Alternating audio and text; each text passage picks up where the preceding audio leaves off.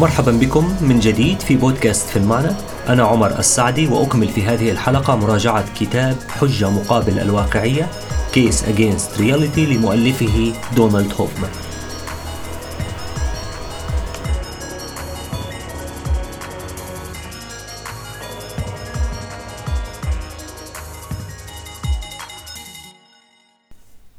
بشكل مختصر يجادل الكتاب بأنه إذا كان التطور شكل حواسنا فهذا يعني أننا لا نرى الواقع كما هو. بدلا من ذلك تشكل إدراكاتنا الحسية واجهة بينية خاصة بنوعنا البشري. والزمكان أو space time هو سطح المكتب لهذه الواجهة والأشياء المادية هي أيقوناتها. وجميع الأيقونات سواء كانت كأس ماء على مكتبي أو القمر لا توجد إلا عندما يلاحظها أو يراقبها أحد ما. طبعا ثمة شيء ما عندما أرى كأس ماء أو القمر لكن أيا كان ذلك الشيء فهو يحفز النظام الإدراكي لخلق الكأس أو القمر. لكن عندما أنظر بعيدا يتوقف نظامي الإدراكي عن توليد الكأس بالتالي يكف عن الوجود. في الفصل السادس وعنوانه Gravity Space Time is Doomed. الجاذبية الزمكان محكوم عليه بالهلاك. يبدأ هوفمان بالتنبؤ بأن جميع الكائنات في المكان والزمان لا توجد إلا عندما تتم ملاحظتها.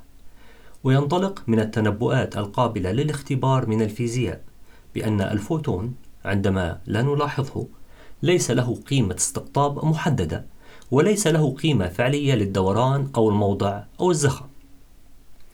وإذا كانت نظرية الواجهة في الإدراك لهوفمان تفترض أن كل شيء من حولنا هو مجرد رموز أو أيقونات أنشئت في أدمغتنا. فهذا يعني أن لدي رموزي ولديك رموزك. فلماذا نتفق إذن؟ حسب هوفمان إننا نتفاعل مع الواقع نفسه. ومن ثمة وأيا كان ذلك الواقع نحن نطور واجهات بينية متشابهة. وفي محاولته اختبار تنبؤاته الجريئة يبدأ هوفمان بالحيرة التي انتابت أينشتاين من نظرية الكم. كان أينشتاين قلقا بشأن ما إذا كانت نظريته الكمومية تستلزم أن القمر موجود عندما أنظر إليه فحسب. وعلى الرغم من أنها تتعارض مع نظرية الكم إلا أنه اعتقد باللوكال رياليزم أو الواقعية المحلية. مما يعني وجود الزمكان والموضوعات بمعزل عن ملاحظتها. ولهذه الموضوعات قيم محددة من الخصائص الفيزيائية مثل الموقع والزخم والغزل أو الدوران والشحنة والاستقطاب. لذلك افترض أينشتاين أن نظرية الكم يجب أن تكون نظرية غير مكتملة للواقع. في عام 1964 اكتشف الفيزيائي جون بيل أن نظرية الكم تتنبأ بنتائج تتعارض مع الواقعية المحلية أو ال local realism. وتم إجراء تجارب بيل تحت مجموعة متنوعة من المتغيرات. وتم تأكيد تنبؤات نظرية الكم في كل مرة. لقد أثبت جون بيل أن الواقعية المحلية لأينشتاين كانت خاطئة تجريبيا. واحد من الاختبارات التجريبية للواقعية المحلية كان في جامعة ديلفت للتكنولوجيا في هولندا. حيث تم حساب دوران الإلكترونات المتشابكة. ويجب وصف الإلكترونات المتشابكة على أنها شيء واحد غير قابل للتجزئة بصرف النظر عن المسافة بينها والتي يمكن أن تكون مليار سنة ضوئية. ومع ذلك إذا قمت بحساب دوران الإلكترون بالقرب منك فستعرف على الفور ما ستجده في حال قمت بقياس الإلكترون الآخر المتشابك معه على بعد مليار سنة ضوئية. في تجربة ديلفت اختبر العلماء إلكترونين متشابكين تفصل بينهما مسافة قدرها 1280 مترا ويستغرق الضوء ما يزيد قليلا على أربعة أجزاء من المليون من الثانية لقطع هذه المسافة. وتم قياس الدوران في وقت واحد للتأكد من أن قياس إلكترون واحد لا يمكن أن يؤثر على الآخر بأي عملية محلية. في النتيجة أكدت تجربة ديلفت تنبؤات نظرية الكم. ودحضت الواقعية المحلية. فقد تعالقت حسابات الدوران للإلكترونين بطريقة قد تكون مستحيلة إذا كانت الواقعية المحلية صحيحة. نتيجة لذلك إما أن الواقعية خاطئة ولم تكن للإلكترونات قيم محددة للدوران قبل قياسها أو أن المحل أو التموضع خاطئ وتؤثر الإلكترونات على بعضها بشكل أسرع من سرعة الضوء. أو أن الواقعية والمحلية كلاهما زائفتان. يؤمن معظمنا بالواقع المادي الذي يتكون من أشياء في الزمكان كانت موجودة من قبل وبشكل مستقل عن أي مراقب.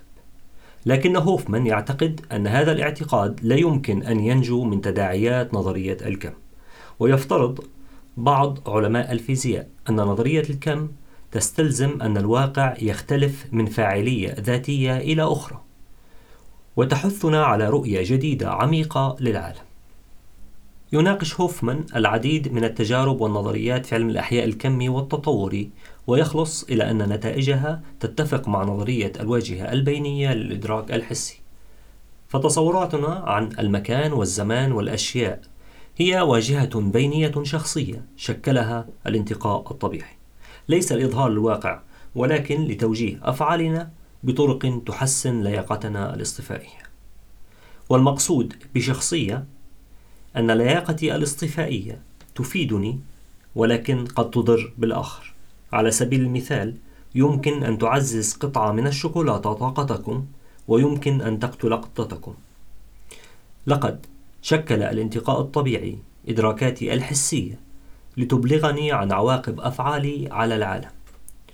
ولا ينكر هوفمان وجود عالم حتى عندما لا ننظر إليه لكن إدراكاتنا الحسية هي مثل الملاحظات في نظرية الكم. لا تكشف عن هذا العالم. وفقا للفيزيائي جون ويلر نحن لا نراقب بشكل سلبي حقيقة موضوعية موجودة مسبقا. بدلا من ذلك نشارك بنشاط في بناء الواقع من خلال ملاحظاته ويوضح ويلر ذلك من خلال تجربته في الاختيار المؤجل أو Delayed Choice Experiment وهي عبارة عن عدة تجارب في فيزياء الكم. والأكثر شهرة هي تجربة الشق المزدوج حيث يطلق مسدس الفوتون فوتونا واحدا في كل مرة باتجاه صفيحة فوتوغرافية تقوم بتسجيل مكان هبوط كل فوتون.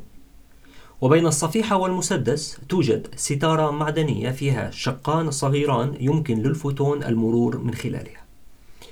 وإذا تم فتح شق واحد فحسب فإن الفوتون يهبط على جزء من الصفيحة الفوتوغرافية خلف الشق مباشرة.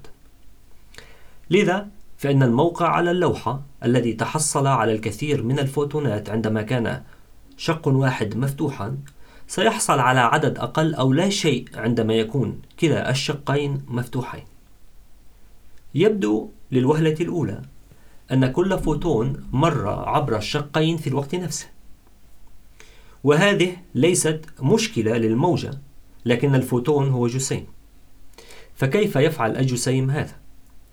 هل يقسم نفسه إلى نصفين؟ إذا حاولنا مراقبة الشق عن كثب فإننا دائما نرى فوتونا يمر عبر شق واحد وليس عبر الشقين. ولا أحد يعرف ما يفعله الفوتون عندما يكون كلا الشقين مفتوحين. ويبقى ذلك لغزا في فيزياء الكم حيث لا يعرف أحد ما يحدث على الرغم من أننا يمكننا كتابة صيغ بسيطة تتضمن تراكيبا خطية. ويسمي الفيزيائيون ذلك بال superposition أو تراكب كلا الشقين الذي يصوغ نتائج التجارب بدقة. في تجربة ويلر للاختيار المؤجل ننتظر حتى يمر الفوتون من خلال الستارة المعدنية ونقرر ما الذي يجب قياسه. وأن ما نختار قياسه يحدد كيف يتصرف الفوتون قبل أن نقيسه. فالماضي في تجربة الاختيار المؤجل يعتمد على اختيارنا في الحاضر. توسعت تجارب ويلر لاحقا إلى نطاق كوني. وربما يكون هذا المثال مناسبا. ضع في اعتبارك استخدام تلسكوب جيمس لالتقاط فوتونات من الانفجار العظيم قبل 14 مليار سنة تقريبا. في هذه الحالة يمكننا اختيار قياس المسار الذي يسلكه الفوتون عبر العدسة الثقالية أو يمكننا اختيار قياس التراكب. ففي حال قررنا قياس مساره واكتشافه فإن الفوتون يسير على هذا الطريق لمدة 14 مليار سنة بسبب خيار اتخذناه الآن. لكن من ناحية أخرى إذا قررنا قياس التراكب أو ال superposition فسيكون للفوتون تاريخ مختلف في آخر 14 مليار سنة. إن مليارات السنين من التاريخ تتحدد باختيارنا الحاضر يقول هوفمان إن نظرية الكم حطمت حدسنا حول الموضوعات المادية من خلال إنكار أن لديها قيما محددة للخصائص الفيزيائية بشكل مستقل عن الملاحظ أو المراقب. حتى المكان والزمان لا ينجو من المطرقة الكمومية. في القرن الماضي أظهر أينشتاين أن المراقبين المختلفين الذين يتحركون بسرعات مختلفة يختلفون في حساباتهم للوقت والمسافة. لكن وفقا لأينشتاين يتفقون على سرعة الضوء والفواصل في الزمكان. جاء أينشتاين بمفهوم الزمكان في عام 1915 وهو اتحاد المكان والزمان في كيان واحد يمكن أن يتعاوض أو يتقايض فيه المكان والزمان وأثار هذا الأمل في أن الزمكان حقيقة موضوعية حتى لو لم يكن الزمان والمكان كذلك. ولكن يقول هوفمان إن تجربة ويلر في الاختيار المؤجل دفنت أمل أينشتاين. اقترح ويلر مبدأ it from bit ويعني أن المعلومات وليست المادة هي الأساس. في الواقع إن افتراض ويلر مخالف للبديهة. فحدسنا يخبرنا بأن الزمكان يجب أن يوجد قبل بتات المعلومات لكن هل يمكن أن يكون حدسنا خاطئا؟ أظهر الفيزيائيان جاكوب بيكنشتاين وستيفن هاوكينج أن كمية المعلومات التي يمكنك حشرها في منطقة من الفضاء تتناسب مع مساحة السطح المحيط بهذا الفضاء. واكتشفوا هذه القاعدة لأول مرة في دراستهم للثقوب السوداء. ولكنهم أدركوا بعد ذلك أنها تنطبق على أي منطقة في الزمكان، وليس المنطقة التي تحتوي على الثقوب السوداء فحسب.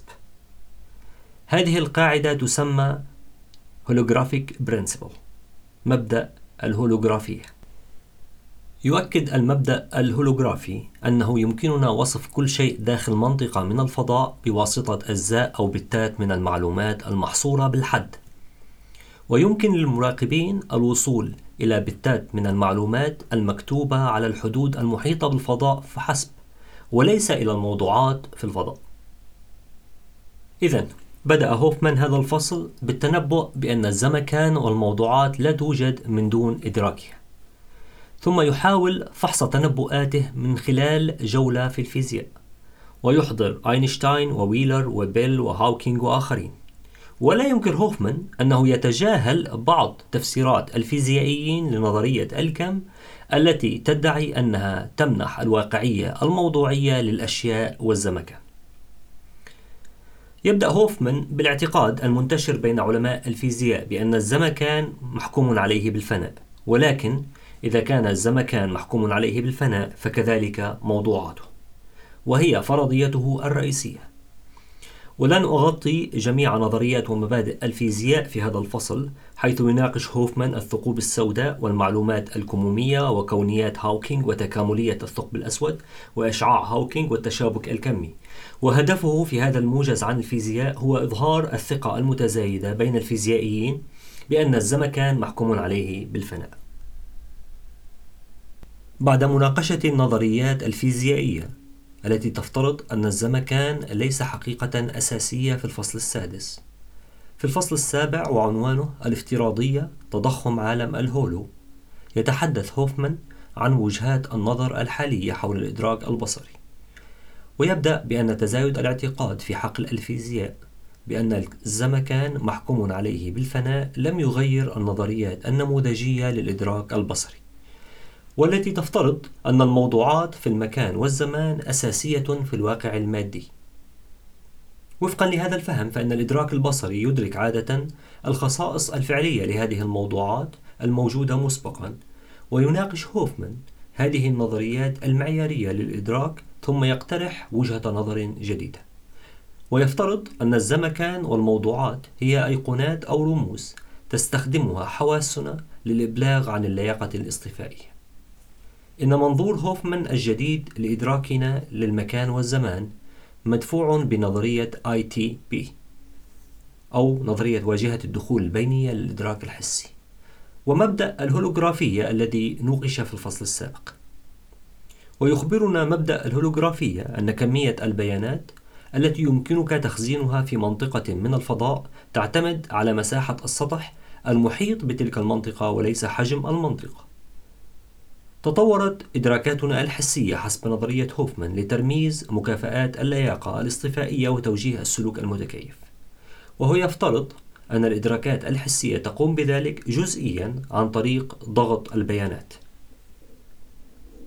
لنفترض أنك تريد تحميل صورة ملف شخصي على موقع ويب أو إرسال سيرة ذاتية عبر الإنترنت لكنك لا تتمكن من ذلك بسبب أن الصورة كبيرة جدا في هذه الحالة ستستخدم بعض البرامج لضغط الصورة.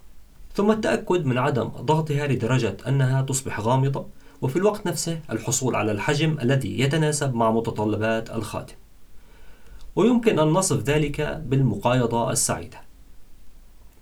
على الرغم من أن وظائف تعويض اللياقة الاصطفائية يمكن أن تختلف في مئات الأبعاد فإن الرؤية البشرية التي شكلتها ملايين السنين من الانتقاء الطبيعي يتم ضغطها في ثلاثة أبعاد للمكان وبعد واحد للزمن والموضوعات ذات الأشكال والألوان. ونحن كنوع لا نستطيع أن نتحمل مئات الأبعاد بينما الأنواع الأخرى قد تتحمل. لا شك أن هذا الضغط يحذف بعض المعلومات لكننا نرى معلومات كافية للبقاء على قيد الحياة وتربية النسل. افتراض هوفمان هو أننا نعيش ونتحرك في بنية بيانات بتنسيق أو فورمات من الزمكان والموضوعات وتطورت هذه البنية البياناتية في الإنسان العاقل لتمثيل مكاسب اللياقة الاصطفائية يتم ترميز إدراكاتنا الحسية في بنية البيانات هذه لكننا نعتقد خطأ أن الزمكان حقيقة موضوعية. يقول هوفمان إن المسافات في المكان ربما ترمز إلى تكاليف الوصول إلى الموارد. على سبيل المثال، قد يظهر التفاح على الشجرة الذي يكلف الحصول عليه بضع سعرات حرارية على بعد متر واحد فقط، في حين أن شجرة تفاح أخرى تكلف الكثير من السعرات الحرارية قد تظهر على مسافة أبعد بكثير. وهناك تجربة حديثة ربما تدعم فكرة هوفمان حيث خلصت التجربة إلى أن الأشخاص الذين تناولوا مشروبا يحتوي على الجلوكوز قاموا بتقديرات للمسافة أقصر من أولئك الذين تناولوا مشروبا محلا صناعيا. وبالمثل يقدر الأشخاص الأكثر لياقة بدنية أن تكون المسافة أقصر من أولئك الأقل لياقة. بعد ضغط البيانات ينتقل هوفمان لمناقشة آلية تصحيح الخطأ. والمثال المناسب يستخدم التشفير لمنع اختراق المعلومات الحساسة أو سرقتها عبر الإنترنت. ولكن هناك مشكلة أخرى عندما نجري العمليات البنكية أو الشراء عبر الإنترنت وهي الضوضاء. فكر في شراء منتج عبر الإنترنت مقابل عشر دولارات. وعند الانتهاء تجد أنه بدلا من دفع عشر دولارات دفعت ألف دولار. ما حدث هو أن الضوضاء على الشبكة زلقت رقمين عشريين وأنفقت ألف دولار بدلا من عشر دولارات. إنه خطأ مكلف للغاية وإذا تكرر مثل هذا الخطأ دائما فستكون التجارة عبر الإنترنت مستحيلة. ولمنع هذه الأخطاء يتم تنسيق البيانات في كود أو شفرة لتصحيح الأخطاء قبل إرسالها. الإطراد بشكل عام هو عندما نستخدم أكثر من كلمة لنشير إلى المعنى ذاته ولكن في الهندسة إن الإطراد المتعمد للمكونات أو الوظائف الأساسية للنظام هو لزيادة موثوقية النظام وتحسين أدائه الفعلي. وبالاعتماد على اكتشاف بيكنشتاين وهاوكينج يتوقع هوفمان أن الانتقاء الطبيعي قد بنى الإطراد في واجهتنا الإدراكية وشكل واجهتنا الخاصة بالزمكان وأيقونات الأشياء المادية لتكون شفرات إطراد لمكافآت اللياقة الاصطفائية تمكن من اكتشاف الأخطاء وتصحيحها. لقد اكتشف جاكوب بيكنشتاين وستيفن هاوكينج أن الزمكان إطراد حيث يحتوي البعدان على جميع المعلومات في أي مساحة ثلاثية الأبعاد. إن التفكير في العالم ثلاثي الأبعاد على أنه مجرد إعادة بناء للحواس مناقض للحدس. ولكن وفقا لهوفمان إذا تطورت حواسنا للإبلاغ عن اللياقة الاصطفائية فإنها تتطلب الإطراد مثل البعد الإضافي للمكان الذي يضمن عدم الخلط في التقارير بسبب الضوضاء. يحتوي الفصل على العديد من الرسوم التوضيحية للخداع البصري للسماح للقارئ باكتشاف نفسه في عملية تصحيح الأخطاء. ثم يستخدم هذه الأفكار ليلعب بالملابس ويوضح كيف يمكننا التلاعب بالشفرات البصرية لجعل الرجال والنساء يبدون أفضل في ملابسهم. سيختلف معظم علماء البصر مع هوفمان ويفترضون أن الرؤية تعكس حقيقة موضوعية. وعلى الرغم من أنهم يعترفون بأن الإدراكات الحسية يمكن أن تشوه الواقع إلا أنهم يفترضون أن هدف الإدراك الحسي هو الكشف عن الحقيقة الموضوعية. وإحدى الحجج التي يستخدمها علماء الرؤية هي أن التناظرات سيمتريز في إدراكنا للأشياء هي انعكاس للتناظرات في العالم الموضوعي. يحاول هوفمان تفنيد هذا الادعاء ويقول بأن التناظرات في إدراكاتنا الحسية لا تنطوي على أي شيء حول بنية الواقع الموضوعي. بدلا من ذلك يرى التناظرات على أنها برامج بسيطة نستخدمها لضغط البيانات وتصحيح الأخطاء. على سبيل المثال فكروا في النظر إلى فنجان القهوة على المكتب. كيف سيبدو إذا تحركتم قليلا إلى اليمين أو قليلا إلى اليسار؟ يمكنكم الإجابة عن ذلك باستخدام التناظر بدلا من تخزين ملايين الأرقام لكل مشهد أو عرض. وثمة ادعاء إشكالي آخر لهوفمان يتعلق بالسببية حيث يفترض أن ظهور التفاعلات السببية بين الأشياء المادية في الزمكان هو خيال لكنه خيال مفيد. مرة أخرى يستخدم هوفمان أيضا استعارة من الكمبيوتر. فإذا قمت بنقل أيقونة أو ملف على سطح المكتب إلى سلة المحذوفات فهذا مفيد بالفعل. لكنني سأخطئ إذا اعتقدت أن نقل الملف إلى سلة المحذوفات تسبب حرفيا في حذف الملف.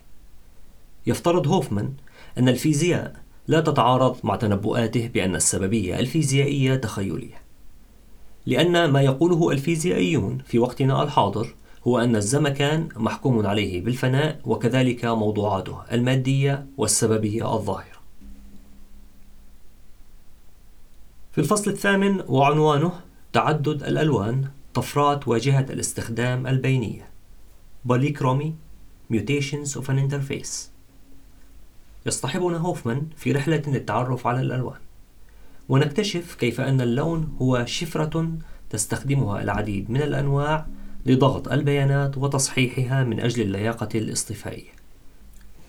ويمكن للون أن يثير مشاعرنا وذكرياتنا ويوجه أفعالنا، ومثل أي من إدراكاتنا الحسية هو نافذة على اللياقة الاصطفائية، وفي الوقت نفسه سجن. فأنا مهما حاولت لن أستطيع تخيل لون لم أره من قبل. لكن شخصا آخر أو فردا من نوع آخر قد يرى ما لم أره لا ترى العين البشرية الضوء سوى بأطوال موجية تتراوح بين نحو 400 و 700 نانومتر وهو جزء ضئيل من الطيف الكهرومغناطيسي برمته وعلى الرغم من أننا لا نرى موجات الميكروويف والأشعة فوق البنفسجية إلا أنها لا تزال قادرة على التسبب بحروق أو حتى قتلنا في بعض الأحيان. تحتوي العين البشرية على سبعة ملايين مخروط و120 مليون عصا. كل منها يحمل معلومات مضغوطة. ستقوم دارة عمل العين بتخفيضها إلى مليون إشارة وتسليمها إلى الدماغ. والذي يتعين عليه تصحيح الأخطاء وفك تشفير الرسائل القابلة للتحول إلى نشاط حول اللياقة الاصطفائية ومعظمنا على دراية بتصحيح الأخطاء وملء الألوان في الخداع البصرية ويستخدم هوفمان عدة أمثلة مثل خداع الحلقات الأولمبية وخداع مربعات أنيون لشرح كيف أن اللون هو شفرة لضغط المعلومات مثل ضغط ملف رقمي في الكمبيوتر. ومع ذلك يعترف بأن المنطق المعقد لنظامنا البصري لتصحيح الأخطاء وفك تشفير الألوان لا يزال غامضا. ويعمل علماء الرؤية على فهمه. في العلاقة بين الألوان والعواطف يناقش هوفمان كيف شكلت ملايين السنين من التطور حواسنا لتشفير مكافآت اللياقة في لغة الخبرة. بما في ذلك خبرة العواطف مثل الغضب والكراهية والحب والفرح والخوف. وهناك احتمال أن تؤدي ألوان معينة إلى إثارة مشاعر معينة. وفي الوقت الحالي يدرس علم نفس الألوان هذا الأمر وتشير النتائج الأولية إلى وجود مثل هذه الروابط. على سبيل المثال يرتبط اللون الأحمر بالشهوة أو القوة أو الجوع أو الإثارة والأصفر مع الغيرة أو السعادة والأخضر مع الحسد أو الانسجام أو الذوق الرفيع.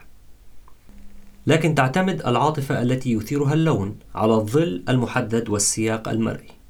علاوة على ذلك تشير بعض التجارب العلمية إلى أن الناس يفضلون الألوان التي يربطونها بالأشياء التي يحبونها.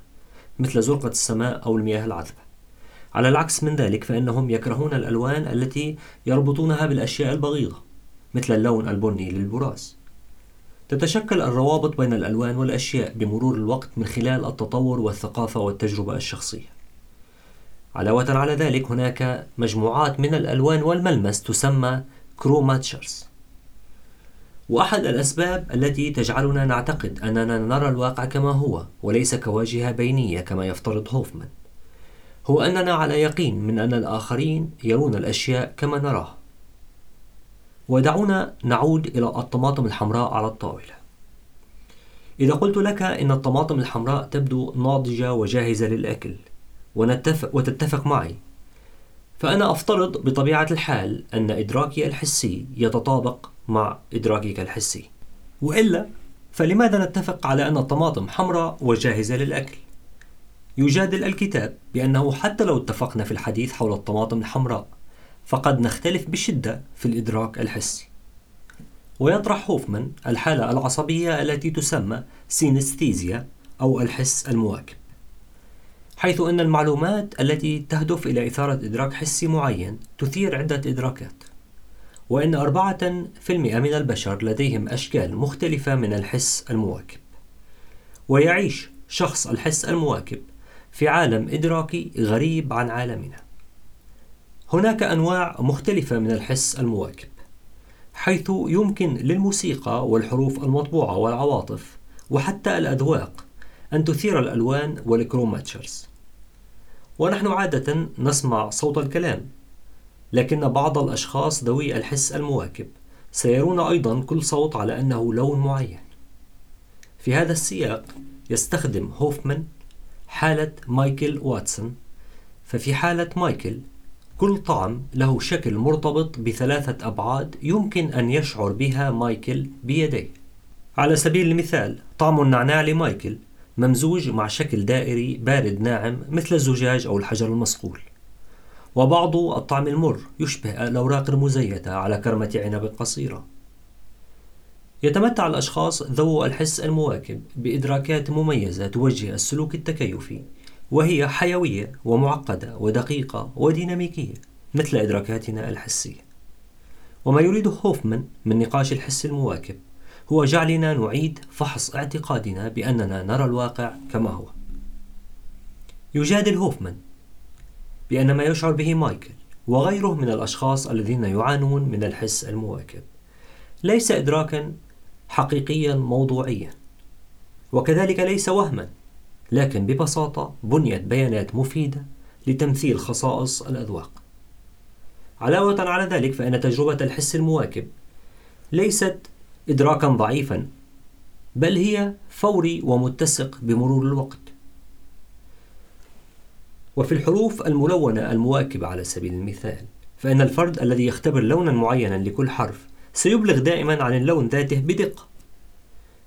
وليس لدينا أي أساس للادعاء بأن, بأن إدراكنا الحسي حقيقي وأن إدراك واتسون هو وهم.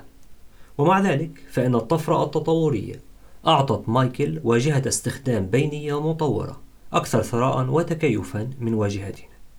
وفي المستقبل إذا تطلب بقاؤنا مثل هذه الواجهة فهل يمكن للانتقاء الطبيعي أن يفضل نوعا من الحس المواكب مثل الذي عند مايكل؟ بالطبع ليس لدينا إدراك حسي مثالي.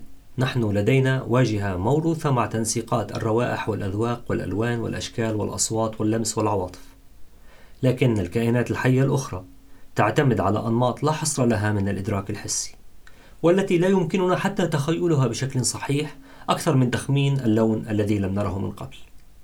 على سبيل المثال ما هو شعور أن تكون خفاشا يصطاد العث باستخدام تحديد الموقع بالصدى؟ أو أن تكون خنفساء على الزجاجة أو جمبريا فيه 12 نوعا من المستقبلات الضوئية ستة منها للأشعة فوق البنفسجية. نحن ليس لدينا إجابة عن ذلك.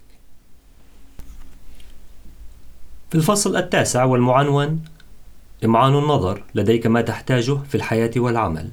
Scrutiny You got what you need in both life and business. يستكشف هوفمان مدى محدودية رؤيتنا.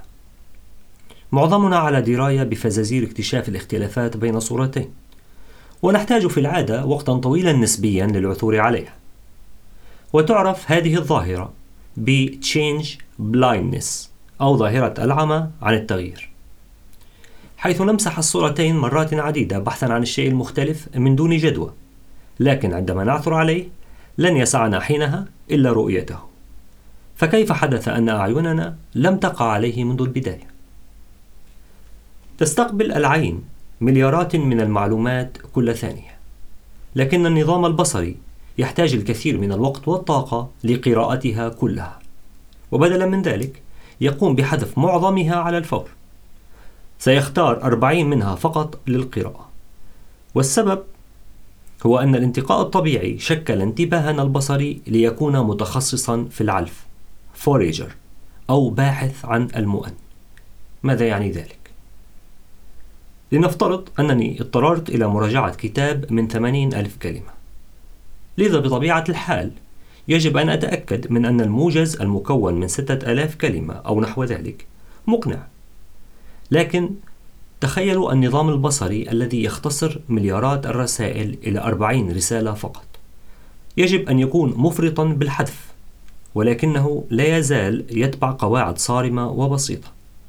ويعرف أولئك الذين يعملون في مجال التسويق وتصميم المنتجات مدى أهمية هذه القواعد في معركة جذب انتباه العملاء.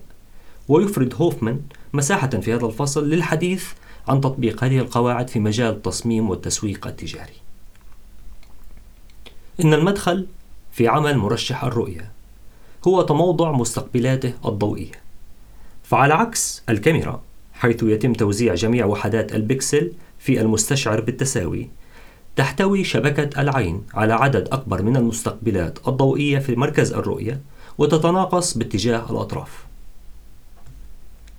يتناسب توزيع المستقبلات الضوئية بهذه الطريقة مع استراتيجية حيوية للبحث عن المؤن من أجل اللياقة الاصطفائية.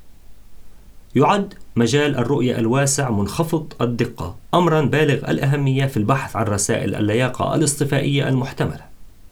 على سبيل المثال، قد يكون الشيء الذي يرمش على اليسار هو نتوء ذيل النمر وقد يكون ما يلمع على اليمين عبارة عن ماء هذه الاحتمالات مرتبة حسب الأهمية.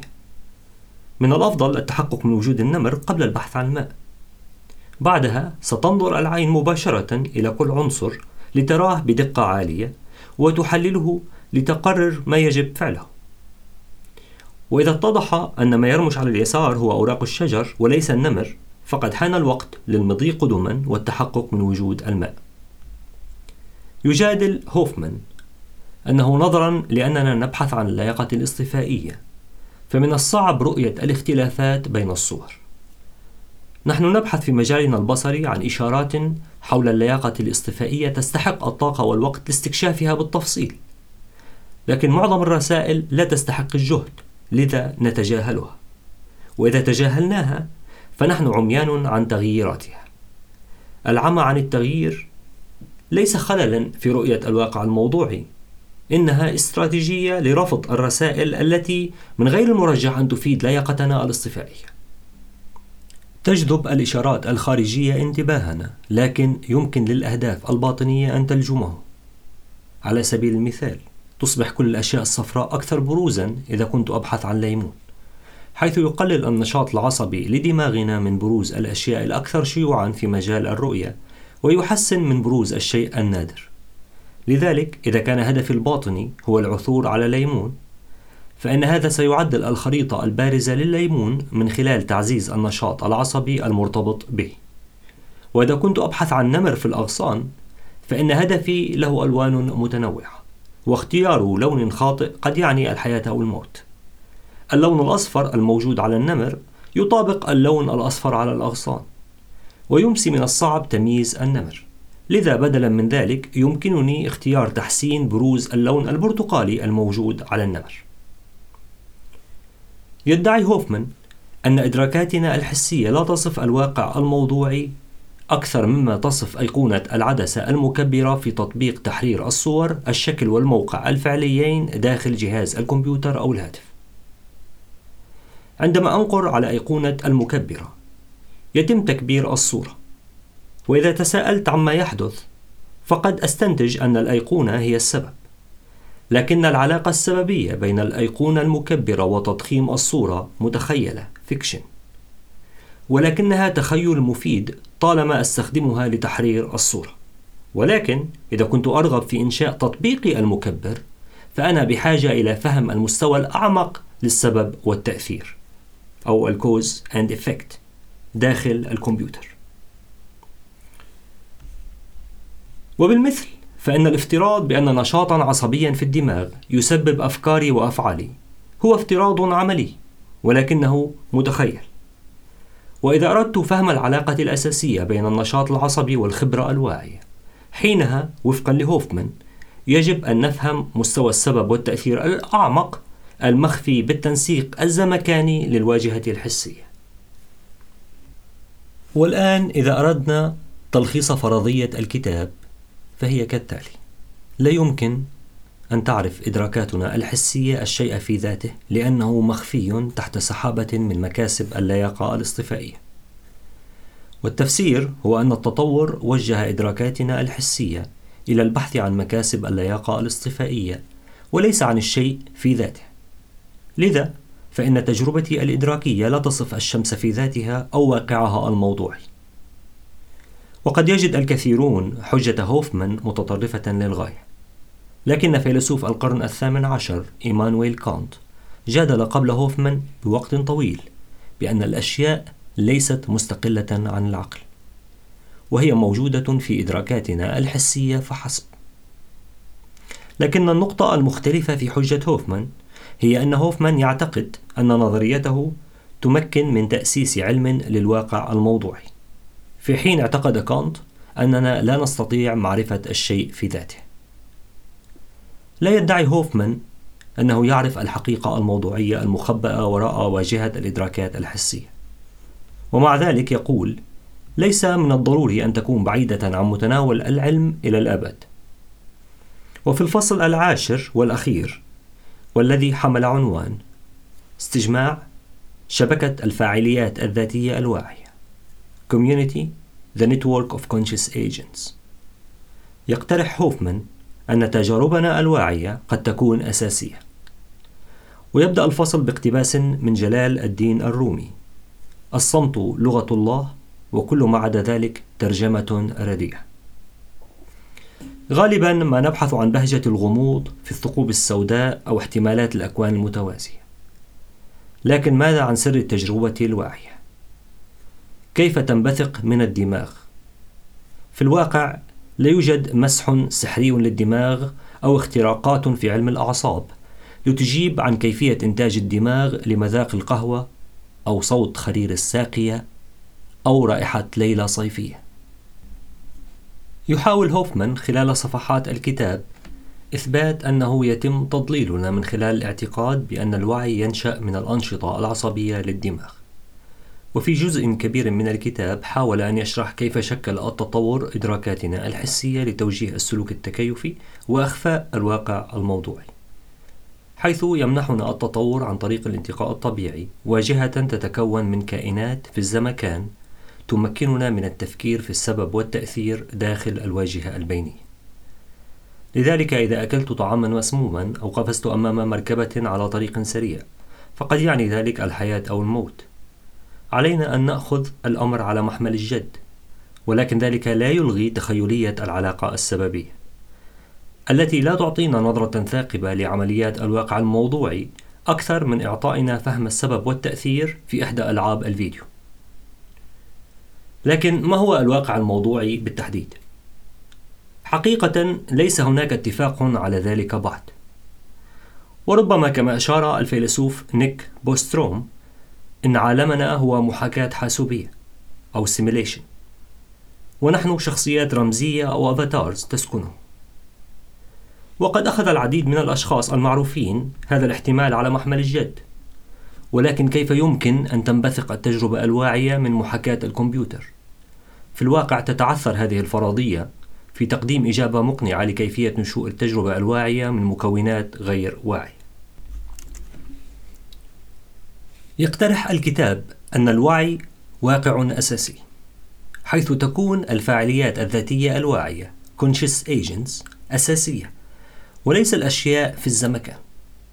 ويستخدم هوفمان مصطلح الواقعية الواعية conscious realism حيث يتكون العالم بالكامل من فاعليات ذاتية واعية ولتحويل الواقعية الواعية إلى علم يجادل هوفمان أننا بحاجة إلى نظرية رياضية تعتمد على تعميم نظريتي الكم والنسبية العامة ويجب أن تكون هذه النظرية الرياضية دقيقة فيما يتعلق بالتجربة الواعية والفاعليات الذاتية الواعية وشبكاتها وديناميكياتها حجة هوفمان بأن الوعي وليس الأشياء المادية هو الواقع الأساسي يتناقض مع النزعة المادية أو الفيزيائية فيزيكاليزم وهي باختصار الاعتقاد بأن كل شيء في الكون مصنوع من المادة.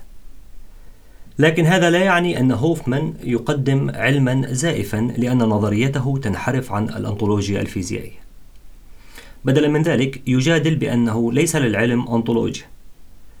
فكل نظرية مثل كل نوع يجب أن تنافس لتبقى. والنظرية التي تفتخر اليوم بحكمها الطويل قد تعاني غدا من الانقراض المفاجئ.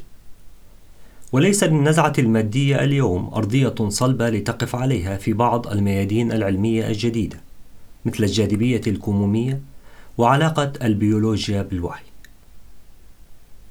قد يسيء البعض تفسير الواقعية الواعية التي يطرحها هوفمان فيعدها بمنزلة panpsychism أو ما يترجم عادة للعربية بنفسية شاملة. والتي تدعي أن الأشياء المادية مثل الإلكترونات قد يكون لها وعي. وقد لا تكون الصخور واعية حسب ال panpsychism حتى لو كانت تتكون من جسيمات واعية. ومع ذلك يعتقد هوفمان أنه يمكن فهم الواقعية الواعية من خلال النظر في المرآة فأنا أرى وجهي المألوف لكنني لا أرى عالم تجاربي الواعية وهو مألوف بالقدر نفسه لكنه أكثر ثراء ويتضمن أحلامي وتطلعاتي وحبي وفرحي وأساي وأحاسيسي الجسدية. الوجه هو بوابة إلى عالم التجربة الواعي ويمنحنا وصولا جزئيا إلى العالم الواعي لشخص آخر. نحن نعلم ما يحدث عندما نرى وجها بشريا باسما أو عبوسا أو مشمئزا أو متفاجئا. لكن عندما نحول نظرتنا من إنسان إلى قرد أو قطة نجد أن أيقونة كل منها تخبرنا بدرجة أقل بكثير عن العالم الواعي المختبئ وراءه. وإذا حولنا نظرنا من قطه إلى فأر أو نملة أو بكتيريا أو فيروس أو صخرة أو ذرة فإن كل أيقونة لاحقة ستخبرنا أقل وأقل عن العالم الواعي وراءها. لا تخبرنا أيقونة النملة إلا القليل، ولكن مع الصخور وجزيئات نحن واثقون من عدم وجود عالم واع. يجادل هوفمان بأن تراجع بصيرتنا بينما نحول نظرتنا من إنسان إلى نملة إلى كوارك هو تدهور في واجهتنا البينية وليس في الواقع الموضوعي اللاواعي. نحن لدينا قدرات محدودة للإدراك والذاكرة لكننا جزء لا يتجزأ من شبكة لا حصر لها من الفاعليات الذاتية الواعية التي يتجاوز تعقيدها قدراتنا المحدودة. الصخرة ليست واعية، لكنها كالوجه، أيقونة تشير إلى عالم حي من التجارب الواعية ليس أقل حيوية من عالم الوعي. في الفصل الأول من الكتاب ناقشنا جراحة فصل الدماغ، وقلت إن ما أثار اهتمام هوفمان وغيره في الإجراء لم يكن فصل الدماغ إلى فصين منفصلين، بل عواقب ذلك على الوعي بعد الجراحة. يقول هوفمان: وفقا للواقعية الواعية يقسم المشرط الفاعلية الواعية إلى اثنين. ووفقا لنظرية الواجهة البينية فإن الدماغ هو أيقونة تقدم بصيرة أولية كرود إنسايت للفاعليات الواعية ومزيجها. وإذا بحثنا بعمق في كل فص دماغي سنرى شبكة من مليارات العصبونات. وإذا انتقلنا بعد ذلك للبحث أبعد في كل عصبون وكيميائيته وفيزيائيته. فإن البصيرة الأولية تتدهور إلى لا شيء. قد يعترض البعض على أن الواقعية الواعية ونظرية هوفمان بشكل عام ليس لديها ما تقوله عن عملياتنا العقلية اللاواعية الواسعة.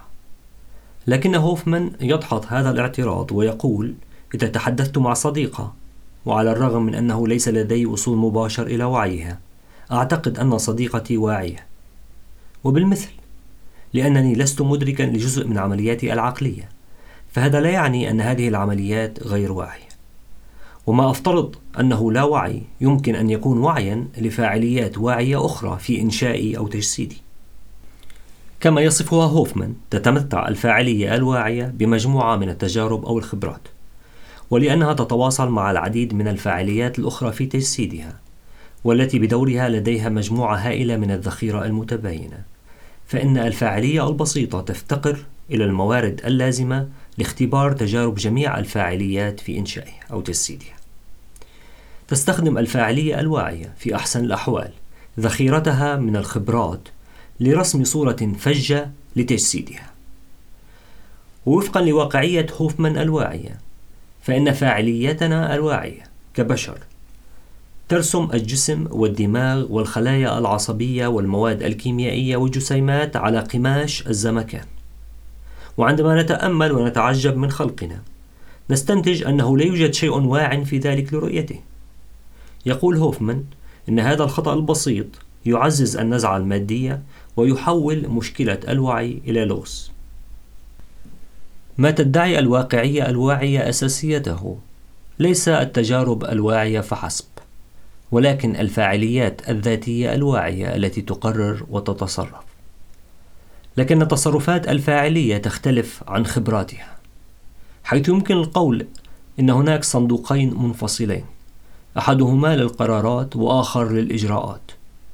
ومع ذلك ليس بالضرورة أن تكون الفاعلية الواعية مدركة لذاتها. فلكي تكون على دراية بنفسها يجب على الفاعلية تكريس بعض الخبرة لتمثيل بعض قراراتها وإجراءاتها ومن ثم يجب أن تحتوي واجهتها على أيقونات تمثل قرارات الفاعلية وإجراءاتها. وإذا رأت نفسها على الإطلاق فإنها ترى من خلال واجهتها البينية. لكن لا يمكن لأي فاعلية واعية أن تصف نفسها بشكل كامل، بغض النظر عن مدى اتساع مخزونها من الخبرات. كما ذكرت سابقا تم تقديم حجة هوفمان العامة سابقا من قبل فلاسفة مثل كانت. والأفكار الرئيسية للواقعية الواعية مشتقة من فلسفة بارمنيتس وفيثاغورس وأفلاطون ولايبنز وبيركلي وهيجل. كما أنها ممثلة في الفلسفات والأديان الشرقية مثل البوذية والتقاليد الصوفية للإسلام واليهودية والمسيحية. لكن مساهمة هوفمان تكمن في تجميع الأفكار القديمة في نظرية للوعي. حيث يصر هوفمان على أن يكون علميا ويجادل بأن معارضة النزعة المادية لا تعني التناقض مع العلم. ولست بحاجة إلى الاتفاق مع هوفمان على كل فكرة. وقد اخترت هذا الكتاب لأن فرضية هوفمان يمكن اعتبارها من بين أكثر النظريات الراديكالية أو تطرف في موضوع أو في الإجابة عن سؤال الوعي أو مشكلة الجسد والعقل. لكن ما يقترحه هوفمان يستحق التفكير والدراسة. وسأعمل في المستقبل على طرح ومراجعة وجهات نظر أخرى في موضوع سؤال الوعي. وبما أنه لا توجد نظرية تقدم إجابة دقيقة عن مسألة الوعي فإن هوفمان وآخرين لهم الحق في الافتراض والتفلسف والاستفسار فجل الفلسفة توليد الأسئلة. وبهذا نكون قد وصلنا إلى نهاية حلقة اليوم وأكون أكملت مراجعة كتاب حجة مقابل الواقعية Case Against Reality لمؤلفه دونالد هوفمان. شكرا لإصغائكم وإلى لقاء قريب فيه الفائدة والمتعة.